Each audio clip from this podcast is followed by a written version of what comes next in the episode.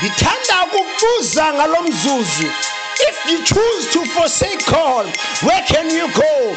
If you choose to turn away from God, where is your trust? If you choose to turn away from God, ingabe na ulibeke kuphi ithemba lakho? Xa ukhetha ukumshiyela Yehova, ingabe na ukhetha ukukholosa ngantoni na? Uthi uPetros, where can we go, Lord? For if we depart from you, where can we find words of life? Where can you go in this world whereby you can find words of life?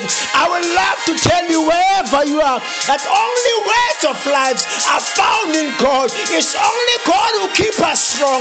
It's only God who sustains us. It's only God who carries us. Whenever people are forsaking us, left and right, for the Bible says, remain in me, for I may remain in you. Yes, uyakubiza ngalo mzothi How long will you stay in the things of the world? How long will you stay in your own sin? How long will you stay in your own bitterness? How long will you stay in your own hatred? How long will you stay in your own moment of forsaking people left and right? God is calling us tonight. He's saying to us, How long will you stay in that sin, my brother? How long will you stay in that sin, my sister? For God is saying unto you, Stay in me, remain in me. Yes, I can see that men are forsaking you left and right, but God is calling in this hour. He's saying to you, Remain in me, so that I may remain in you.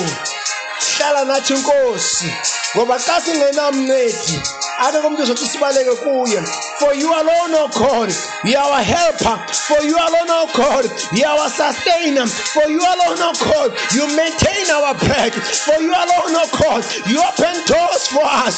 For you alone o god you keep our families together. For you are alone, oh God. You sustain our own children. For you alone, oh God. You give us hope in hopeless moment. For you alone, oh God. You are the keeper of our own faith. I challenge you wherever you are that you remain in God. Stay in the presence of God.